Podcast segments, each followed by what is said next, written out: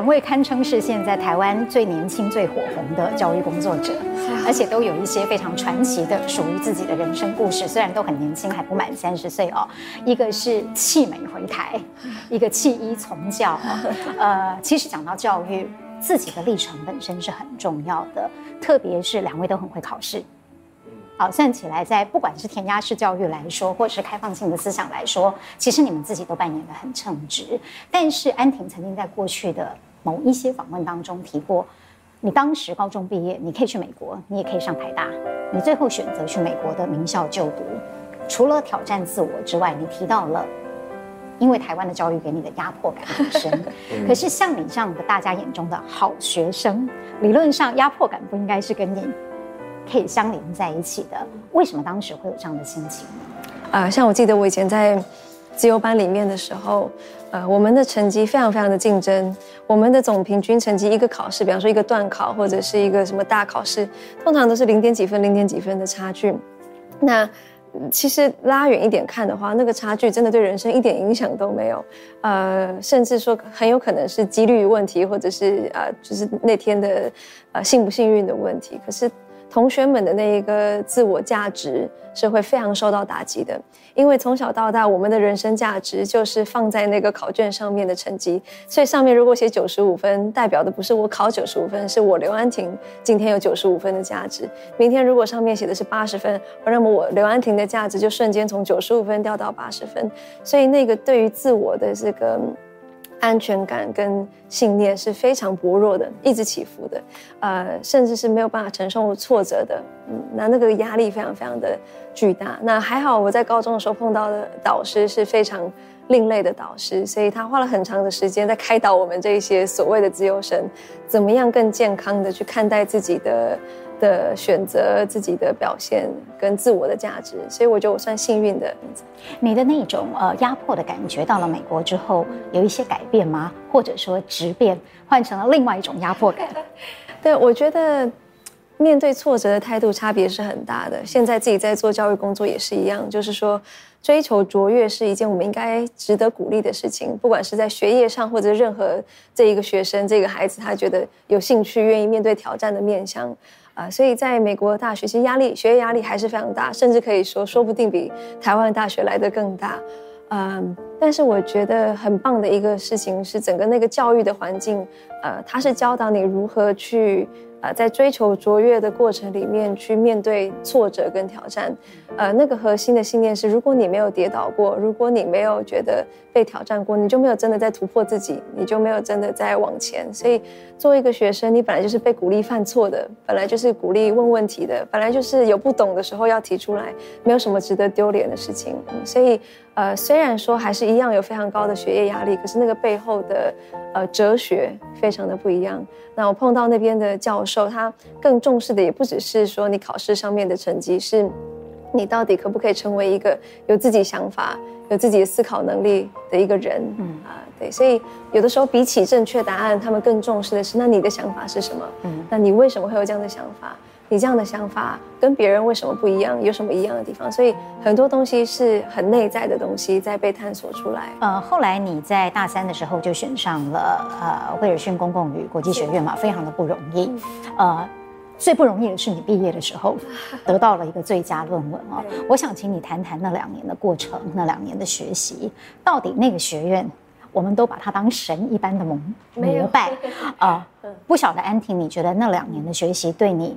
回头看你的学习，或现在在从事你的工作，它最大的启发是什么？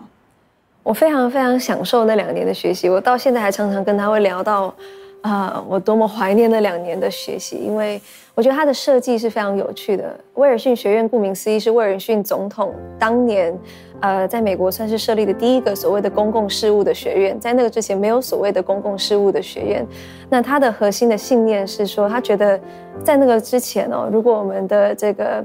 呃知识分子如果愿意读书的话，就是一路从学士、硕士、博士读上去，我们训练很多专才啊、可是其实真正来到公共事务的时候，没有一个公共问题是啊，只是一个经济问题，只是一个物理问题，只是一个某个学科的问题。每一个问题都是方方面面复杂汇集起来不同面向要来共同解决的问题。可如果我们只有专才，却没有可以融会贯通的通才的话，那么公共事务的决策常常容易是偏颇的，或者是说常常是各自各说各话，没有办法有合作的很好的一个机会。呃，所以他想要有一个学院很不一样，在那个时候的想法是要训练是专业的通才。所以像我们的这个必修课程。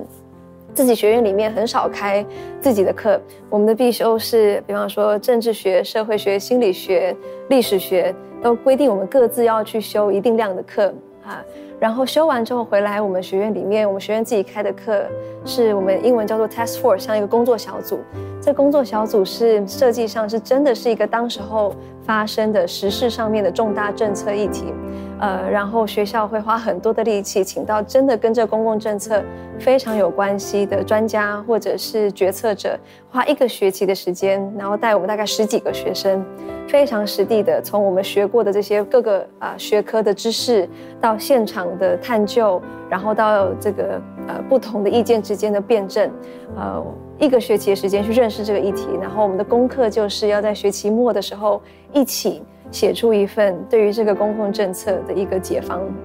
所以从分析问题到探索不同的可能，到啊写出一个解方。那最后我们要到一个真正对于这个政策有决策权的单位。所以，比方说，如果是美国国内的政策，说不定到美国的真的我们会到华府的教育呃教育部门，或者是到呃国防部门去跟真的这个最上位的这个做决策者做一个报告。所以压力是很大的，因为这个人是真的可以做决定的。那以过去的优秀的学长姐的例子来说，如果你这个提议真的很好，是真的有可能变成政策的。然后到最后最后一年，我们要产出的是一个非常大的论文，就是你看到论文讲那个论文大概是一般要求硕博论文的水准，一个人可能要写一百多页，选一个你最有兴趣的政策议题，呃，非常复杂，可是也非常有趣啊，呃。在那过程里面，我记得我的指导教授是一个。啊，老先生七八十岁，书里面你有提到他。对，然后每一次跟我碰面的时候，我每次都觉得我已经做了万全的准备了，我已经读了多少的书，又又访问了多少的人。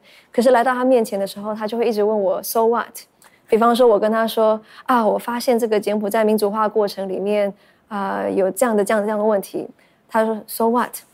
那我就说啊，这样的问题的严重性就是说可能会影响到多少的人民啊，或者是呃，会有什么样的一个结果。他就在问 “So what”，所以他每一个我的发现的现象，他会至少问五六次的。所以呢，呃，让我去推论说，我不是只看到问题的表面，那个背后的原因跟真的到最后的那个重要性是什么？呃，所以我一开始被逼问的非常痛苦。我从来在过去的求学经验里面。我只要考选择题跟填空题，顶多有一点点申论题就好了。我不会一直被逼问，挖更深，或者是要要分析得更清楚。呃，那所以到最后一年结束，呃，我最后在呃知道我得奖以前，最后需要做这个论文的口试。口试的时候，他们的做法就是是我的教授加上是一个事前我不知道是谁的一个第二个公正的教授，因为有有两个教授来听我的论文的口试。那通常会传统上面让那一个呃第三方的教授问比较多问题，呃，因为他比较公正嘛。那第三方教授问了好多好多问题，我才发现哦，原来我的老教授预备我的问题，我都已经变成一种习惯了。呃，我我现在我发现我跟一年前自己有多不一样啊，呃，在回答这些问题的时候，我是自在的，呃，而且我是非常享受在这个探究的过程里面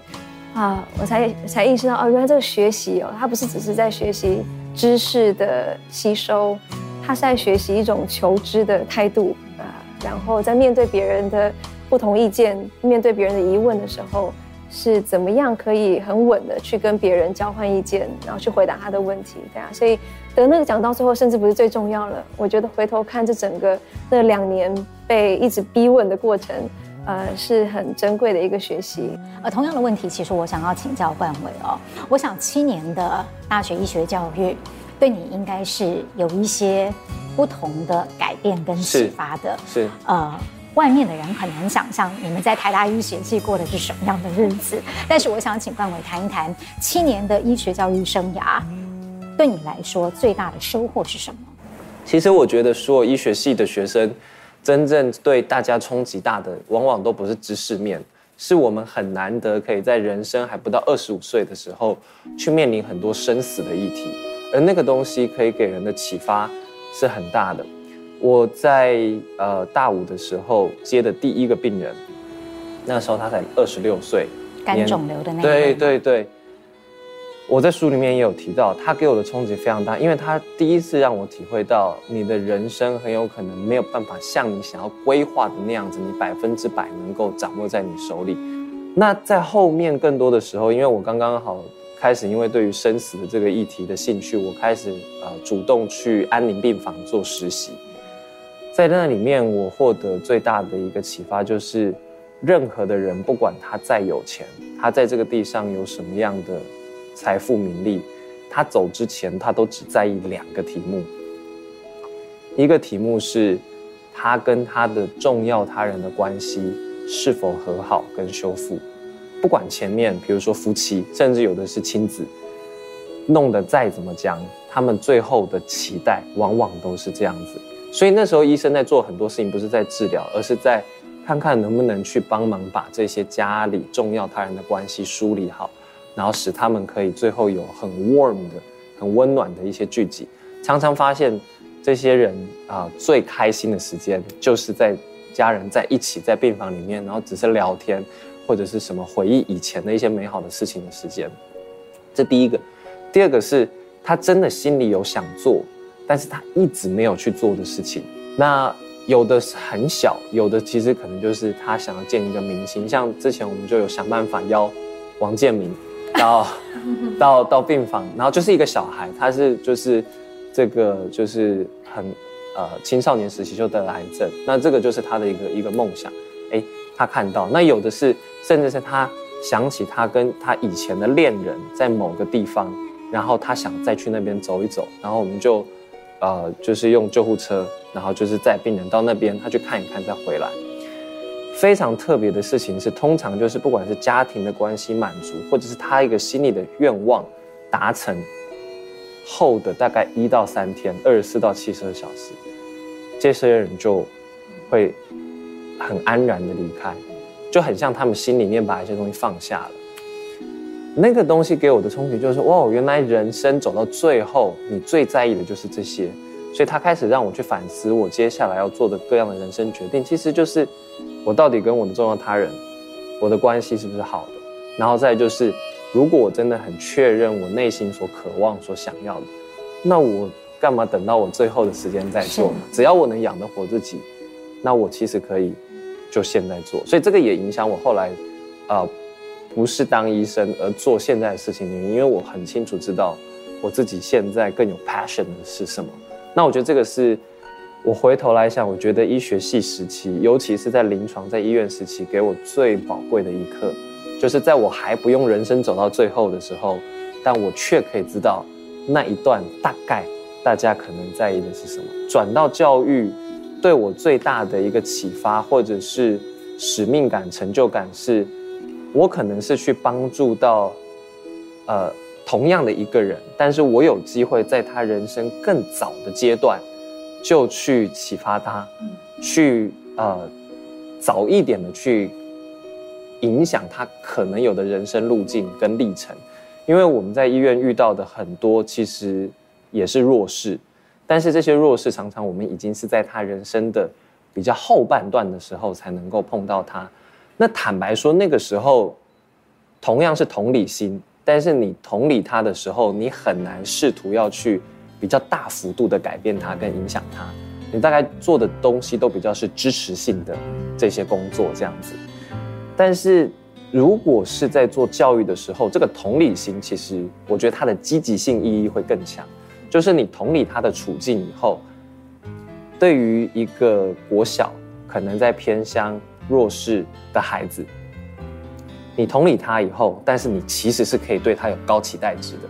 然后当你对他有高期待值，但是同一时间你又张一张，像安婷他们在 TFT 的老师就是这样的，张一张很安全的，不管是情绪或者是呃教师支持的这样子的一个网。然后军医是去张一张这个，就是你知识学不会的时候，你五年级还是可以退到三年级这样的一张啊、知识支持的网。他是有机会开始一直被提升、提升、提升，然后他失败，哎，后面好像还是有一张安全的网在撑着他。这样子几次以后，它真的能够长起来。它最后其实，在我们原本会在医疗那一段遇到它的时间，他会是一个完全不一样的人。其实这也就是两位在书里面很不约而同都提到了走出舒适圈的重要性。而我们一般来讲觉得啊、企业界其实可能是一个让我们的人生比较舒适的地方。你最后又回过头来进入了一个非营利组织。如果就你现在的成长跟眼光来看，啊、这算是进入冒险圈还是舒适圈呢？呃，任何的我的决定，可能呃现在都会有它的。充满挑战的地方，呃，我已经反而如果说要我留在舒适圈，我会觉得我舒适圈对我来说不太舒适，因为呃太无趣了，或者是说太没有学习的一个挑战性，对，所以我已经不太记得上一次我真的是觉得我我想要留在一个舒适圈的时候，因为反而那个舒适对我来说不太舒适啊，所以不管是去企业，或者是现在回到非营利组织，呃，我觉得都是充满挑战的，可是也充满学习的选项，这样子。一直我在看的是说，到底同样一个复杂的社会问题，呃，怎么样我们可以彼此合作，去达到最好的一个解决，这样子，对啊。所以我现在的角色虽然是一个非营利组织的负责人，可是我常常也需要回到私部门里面来谈私部门可以理解的做法。我也常常去到公部门里面来谈公部门可以理解、可以合作的做法。当然，我也要回到我自己的领域里面谈民间，我们可以怎么样去解决，那怎么样去串联。所以。虽然我的角色有所转变，但是我的工作内容，或者是每一天我的工作所需要我具备的同理心跟这个沟通的能力，呃，一直都是跨领域的。嗯，这样子，对啊。那对冠伟来说呢？呃，你的朋友、你的同才，应该现在都已经在医院里面，呃，可以独当一面了。对，当主治医。究竟对你来说，嗯、去做着你很熟悉的，从高中就开始。教人家读书，到开始大学的时候会编转教材的军医平台，还是说在医院里面持续的去更精良的在生理跟心理方面去帮助病人？对你来说，呃，哪一个才其实真的是具有挑战呢？虽然呃你现在是投身教育，不过你自己也说了，你有你有考上医师执照的，就算不做了，你还是可以回过头去当医生的。那你自己怎么看你现在所谓的挑战跟舒适？呃，我我觉得就是一般我们看舒适圈的时候，可能会从就是换不换领域，或者是换不换刚刚安婷讲的这种呃 sector，就是政府、企业还是 NPO，这确实都是一种呃可能转移，就是跳离舒适圈的一种角度。但是我我自己看自己的话，我会更从另外一种，即便在同样领域，但是你的垂直角色可以不一样的这种角度来谈跨出舒适圈。其实我在呃军医这边最大的真正面临要不要跨出舒适圈，其实就是在我工作一年之后。如果我留在舒适圈，其实我心里那时候最想做的事情，而且我确认我可以做很好，也会做得很熟。只要再给我大概三四年的时间。就是我可以从小学一年级到高中三年级的数学、自然科，甚至英文，全部都可以把它录起来。就是这些东西，只要给我时间，我就是可以执行完。但是哦，那时候我的董事长，就是我的前老板方兴荣董事长，他就说：“呃，冠伟，你可以把这件事情做得很好，没有错。可是如果你要产生更大的影响力，你需要去学习的事情是，能不能去协调沟通其他优秀的老师。”甚至去把这些资源再去学你所不擅长的软体，然后你知道怎么把它们整合，然后再去面对到其他块。所以我邀请你担任执行长的角色。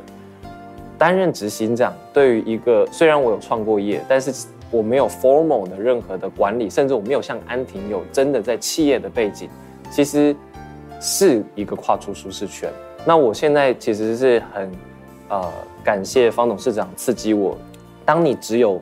一个锤子，你会看什么东西都像是要用敲敲打打来解决它。但是跨出舒适圈的意思就是，你现在大概知道怎么样用锤子以后，诶，你还有剪刀，你还有其他的一些工具的时候，当你面对到越复杂的社会议题，你会大概比较清楚知道战略上怎么成功，然后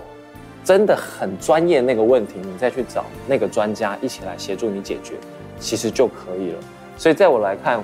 跨出舒适圈这件事情，其实就是一直在去学，在这个世界上、这个社会上，有哪些东西其实是可以为你所用。就是两位有很多很相似的特质，包括了很勇于冒险的这个部分。可是我们往往只看到大家冒险之后的成果，没有看到你之前心里的挣扎。我想问安婷哦，因为你冒的险实在是太多了，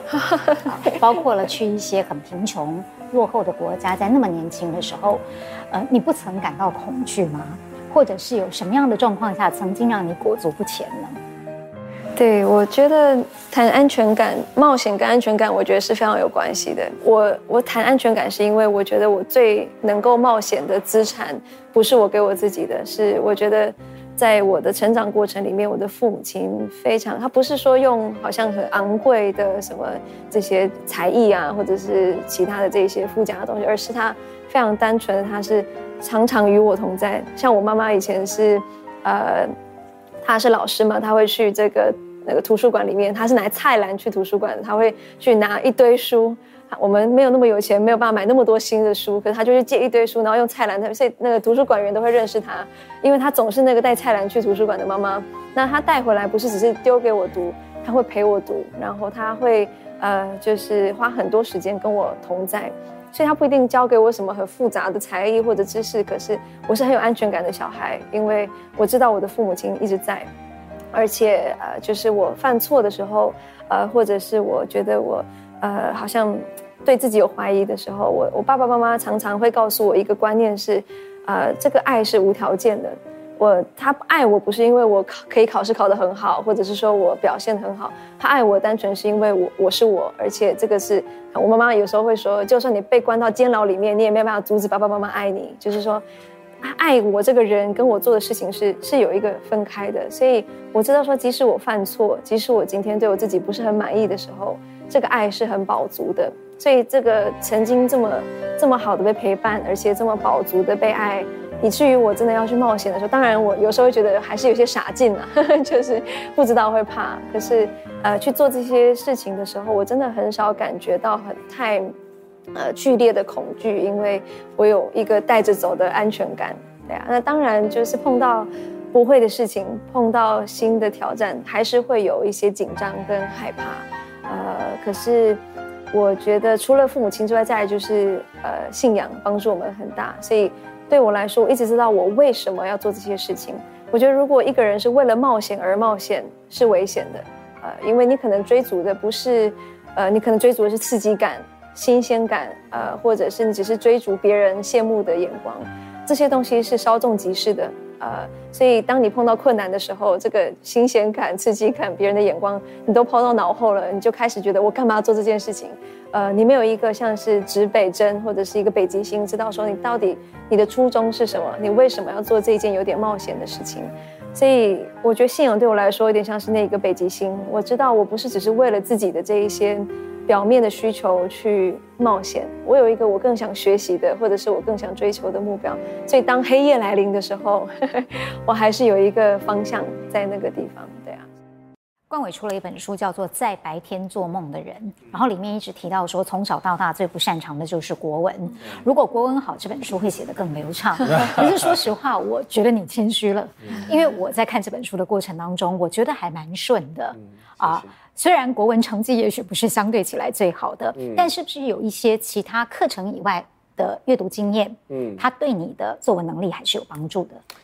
呃，在高中的时候，影响我最大的其实是我高一的国文老师。那那时候，呃，有两件事情我印象很深。一个事情是老师让我们写诗笔记，他把泰戈尔《飘鸟集》的。呃，诗就是抄在黑板上，我们就抄下来。他那一段的内容是这样说的：就是我无法选择那最好的，但那最好的选择了我。I cannot choose the best, but the best chooses me。在这个里面，就是一个高中生开始去想，哎，为什么会有人去写这样子的东西？然后你去查那样子的一个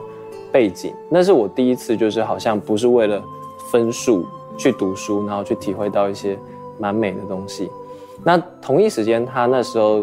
啊、呃，老师推荐我看村上春树的书，所以我看了几本，包含呃《海边的卡夫卡》，然后包含呃好像是叫做国境之南，太阳之西，是不是还是什么？我忘记，应该是这个这个对。嗯、但是那是第一本，哎，真的会吸引我，就是原来我们可以用故事、用情感、用完整的这整个呃意象的表达，把我们带到比较深刻去体会我自己在想什么，我的意识流是什么。对，那个是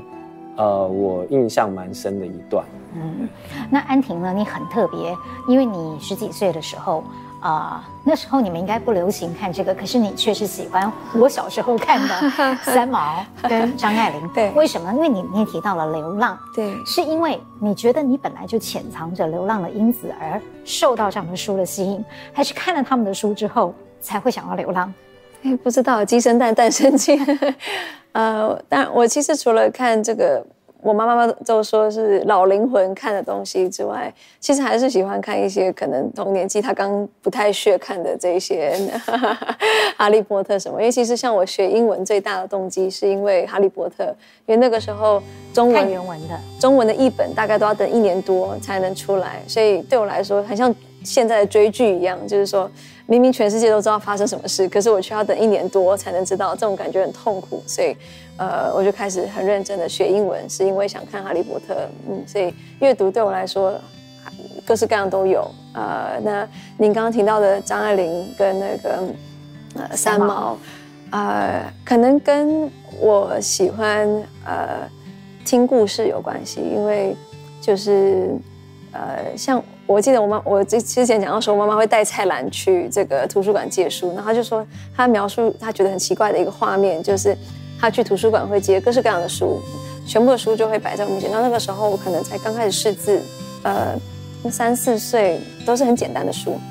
然后他就看我自己会看哪些书。那这么小的年纪我就开始挑食，呃，就是只要是这个科学相关的书，呃，我就会开始放旁边。然后只要是关于啊、文化的、旅行的、人物传记的，我就会一直看。然后妈妈还会尝试推我一把，说。哎呀，安婷啊，你要不要看一下这个关于这个昆虫的啦，还是关于什么也也也很有趣啊？这么小的年纪就很挑食，呃，所以确实我可能从呃，我不知道这个是 DNA 还是内在，就是就是有一种对于认识不一样的人、听不一样的故事、去不一样的地方有一种好奇心，是我对昆虫没，或者是我对呃大气就是科科学相对比较没有的这种好奇心的强度，我觉得好有趣，好像我透过别人的眼睛。活了一种不一样的人生，呃，或者是过了一种不一样的经历，这样子，对啊，所以就是看三毛，就好像去住过了撒哈拉沙漠；张爱玲跟着他去流浪不同的阶段，然后或者是呃，比如城南旧事跟着在城南。后来我读了一系列这个读得那个纽伯瑞奖的一个，就关于美国早期拓荒者的一个一个家庭的故事，好像连续有三集还是什么，就好像透过他们。我也过了一个拓荒者的一一个阶段，这样，所以我很喜欢透过这些书，好像，呃，就是在这个书里面，我是过了一种不一样的，好像旅行过了，或者是去有一种不一样的人生体会，对啊，所以我都是，呃，跟他的切入点会很不一样，呃，因为我的兴趣点都是在人啊，呃，然后在这些每个故事的真实的的一些部分，这样子。那你们两个有共同喜欢的吗？呃，有吧，因为尤其是现在都是在教育领域工作，所以有时候我们的问题是下班不太像下班，呃，因为就是我们的兴趣跟工作已经几乎看不到什么界限了，呵呵，所以我们就是教育的书啊，或者是一些新的一些讨论点，呃，就是都是我们下班以后，就是还是一直会。讨论到睡觉前，有的时候还要刻意说好了，不可以再讨论了，就是才能够才能够休息这样子。到了现在这个年纪，你们会彼此讨论的或彼此分享的东西大概有哪些？可以帮我们做一下介绍。我们因为他之前说他们那个医学系会有这个共同做笔记的这个习惯，现在我们还是有点类似这样的分工。因为就算我们的兴趣领域有一点接近，可是我们喜欢看的类别的书还是差很多。我现在最喜欢的其中一类型的书就是历史类的书，那刚刚好像这个。呃，就是哈拉瑞，他出了三本呃一系列的书，从大概四五年前开始，从人类大历史到人类大命运，到最近刚出的二十一世纪的二十一堂课。我觉得非常棒的事情就是，他用二零五零年的世界回头来去看我们现在要走到那里的时候遇到的一些大的困难点在哪里？然后这些大的困难点，其实我觉得会跟我们要怎么去看我们现在做的教育工作是非常有关系的。我们是要让呃孩子是更有服从性、更乖巧，然后更把基本的知识背得滚瓜烂熟，还是我们要更快的赶快去引导老师跟孩子是只要是 AI 跟科技能做的事情，我们应该要赶快放掉，然后去确认。人最核心的价值在哪里？那很多可能其实是过去教育所不强调的，然后我们应该更擅长那一块，然后知道怎么跟 AI 合作，而不是竞争。对，像这都是在看这些书的时候，我觉得会给我很大的一个启发。诶，那他不一定这么爱看，但我会一直主动跟他分享。我会叫他，我会叫他那个总结大意。他我看完一本书就说，哎。跟我报告一下，这样我就这样我就省一些力气，蛮好的。那这一本呢？这本真确，我觉得也超棒。这是比尔盖茨最推荐，在二零一八年最推荐的一本书，对，知名度很高的。对，对，那它里面其实非常有趣的事情，它就是告诉我们，我们人的观点多容易被我们原本的。一些习性，尤其是人习惯面对比较戏剧化的事情，其实跟媒体非常有高关联性。这本书越夸张，你觉得跟你的直觉反差有冲突的这些东西，都反而是人很容易自然就接受的东西。所以，我们从这些讯息来源，不管是媒体、网络，或者是别人用嘴巴传给我们的，常常留在我们脑袋里面的东西，跟真确、真实的东西是落差很大的。如果我们是真的想要去解决社会上的某个问题，我们不能去解决假设性的问题，或者是被扭曲过问题，而是我们要去解决真的存在的问题。但挑战又是，我们解决了以后，我们要让别人理解跟沟通表达，我们却又有些时候要去运用一点点这里面的元素。所以这其实有的时候蛮蛮矛盾，但是又是我觉得最有启发性的地方。真的很适合媒体人，转寄给我们的同业，大家通通都要看哦。那安婷呢？谢谢，因为怪鬼等于是也帮我们做了一次 summarize。是是是。对，那安婷呃，似乎现在喜欢看的书跟你年轻的时候的阅读习惯也有一点点的。不一样，好像变得更广了，对不对？呃，对，更广一些。不过我以前喜欢看的书，我还是喜欢看啊、呃，但是是看的那个时间不太一样。像我们出去，呃，之前去蜜月的时候，他看的是真确，蜜月还要带书去看哈。然后我看的可能就是，呃，我带的是小说或者是那个也是旅行的一些书这样子。所以就是我在真的是在休息的时候，还是喜欢回回去看我以前喜欢的那些类型。但现在的话稍微广一些，但脉络其实还蛮类似的。我刚刚发现我的选的就是几本书的封面一个共同点，就是它它的封面都是人，所以这一本书是这里面三我选随便选了三本我最近有翻到的书里面应该是最老的一本书。呃，那他是算是管理学之父彼得·杜拉克写的，但他呃特别写的是关于非营利组织的领导。我们比较少用，好像企业面对一个组织应该有的效能、应该有的管理的品质、决策的品质、人才的品质，用这些视角去看所谓的非营利组织。其实非营利组织面对的是这个社会最复杂的一些问题。换句话说，要去尝试解决这些问题的组织。更需要效能，更需要好的领导，更需要好的管理，好的人才。呃，那像 TFT 我们在训练老师的时候，呃，我们就会告诉他们说，其实重要的不是只有你教学的技巧，你站在教室里面就是在领导孩子。你在领导家长，所以不管你名片上面印的头衔是什么，你怎么样有好的决策品质，你怎么样有好的自我觉察，你怎么样有好的一个团队的经营跟管理，其实，在任何场域，即使是第一线的老师，在教室里面都非常需要有使命之外，还有领导的能力，这样子。所以我们训练老师，希望他们不是只成为好的技术工作者，而是好的领导者，这样子。那这一本书谈阅读、谈教育，刚好都可以谈得到，因为他是在谈。教育里面阅读所带给孩子的力量，呃，那这本书的作者是一位台裔美国人，呃，那他是在哈佛毕业之后去参加为美国而教，就是我们的算是姐妹组织，来到这个密西西比河，就是一个相对贫穷的一个呃学校，所以他呃教了两年之后，呃离开还是跟这些学生保持联络，可是后来听说一个其中一个他在教书的期间，呃非常。用心在带的一个孩子叫 Patrick，呃，竟然呃呃，他听到消息说被控杀人，而且入狱，所以后来他本来已经找到一份工作了，然后他是临时最后决定不去那份工作，然后花时间回到这个地方，呃，去呃定期的每一个礼拜去监狱里面看他，每次去的时候就阅读书给他听，然后从阅读的力量里面让这个孩子呃已经是大人了，但是重新去。找到自己的一些价值、一些思维，他怎么样重新去定义自己人生想要的成功、想要的东西。所以，不管是从教育的角度、阅读的角度，还是年轻人的角度，我都很喜欢，很真实的，像是回忆录一样的故事，没有什么大道理。这样，那最后这本书，英文叫做《A Gift of Love》，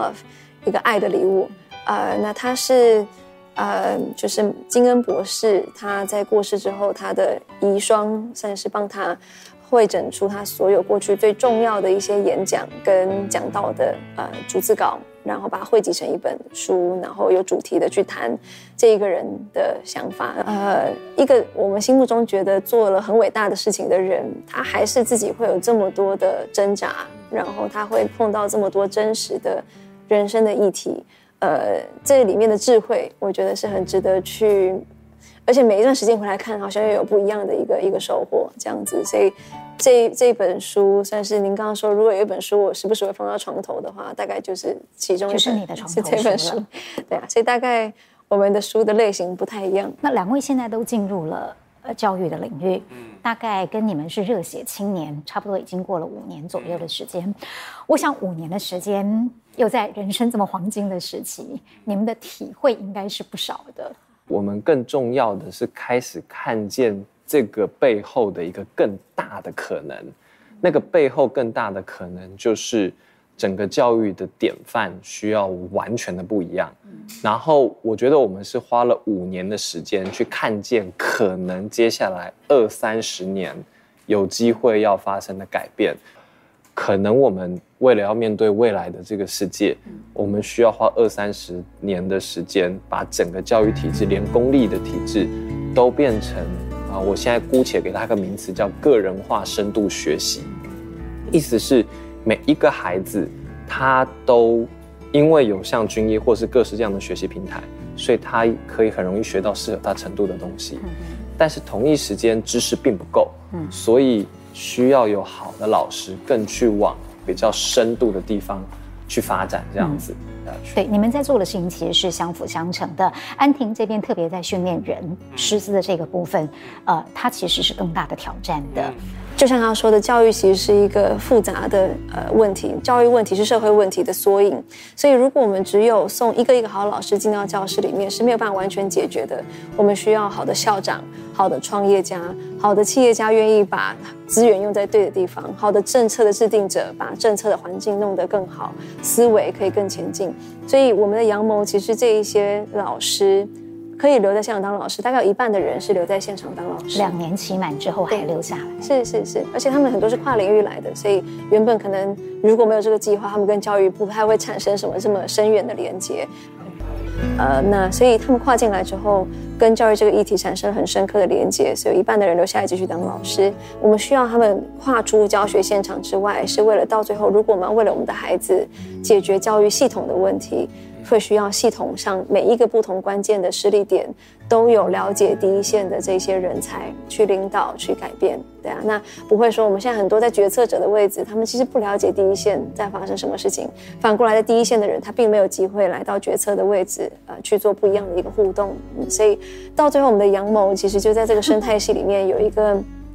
呃，也不是间谍网络，就是这个航空母舰。因为人才是一切改变的核心，有点像是改变的燃料。如果我们的人才呃可以走进这个领域的话，他有第一线的浸润，他有这些关键的领导能力，然后他在这些不同的位置，像他们里面有很多我们的人，呃，就是在互相的协助交流。呃，这一个运动，这个 movement，这个改变才有可能永续。你们是很身体力行的一个结构性的改变，嗯啊，当然这件事情很不容易，人单靠一股脑的热情是没有办法持续太久的。对，啊、呃，怎么样去维持热情不坠呢？冠伟，其实我觉得大概有两块啦，一块东西是啊、呃、比较实质一点，就是说。不管是军医或者是 TFT，我们都还是尽量让这个非营利组织做到比较专业化，而且待遇上稍微比较合理一些。那这个 meaning 跟 money 的平衡，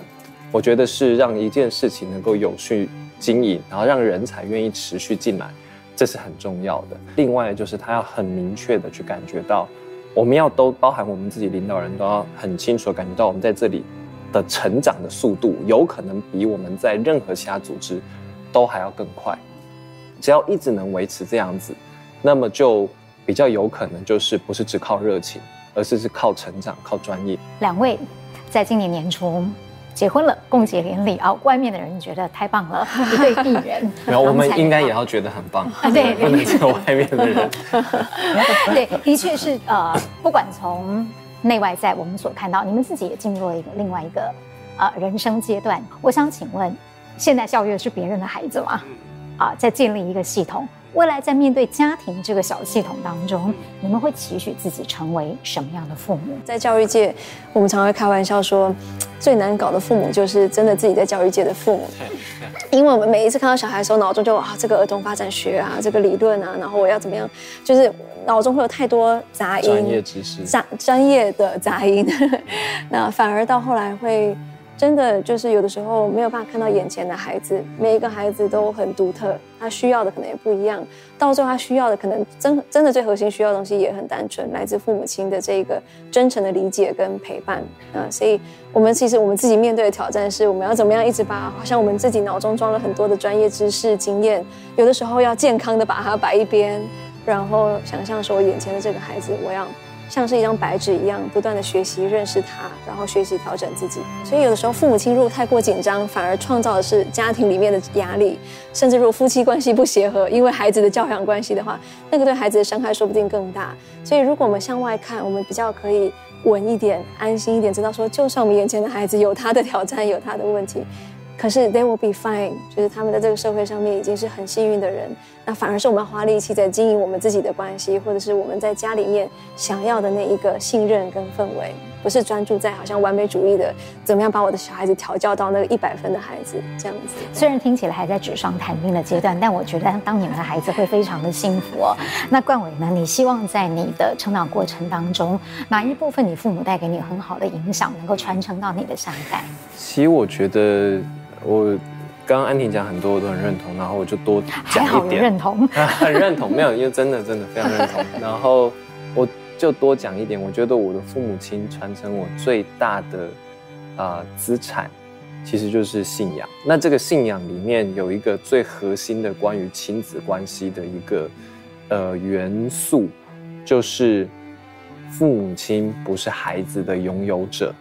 你的孩子不是你的孩子，对，他是他是孩子的的一个托管者、引导者跟陪伴者，就是他的角色跟功能跟重点是在于陪伴孩子到最后，他可以自己去对他的人生负责，而不是我要掌握他的人生。那我可以很直接讲这件事情的原因，是因为我非常清楚知道我的父母亲在我选择不当医生的那个时候。他们，尤其是我父亲，他自己要去面对到他里面那个，他不是我的拥有者，但是他是我的引导跟陪伴，还有托管者的那个冲突。因为如果他认为他是我拥有者，其实他心里是很清楚，他希望我走医生的路。我爸是很在意安稳的人，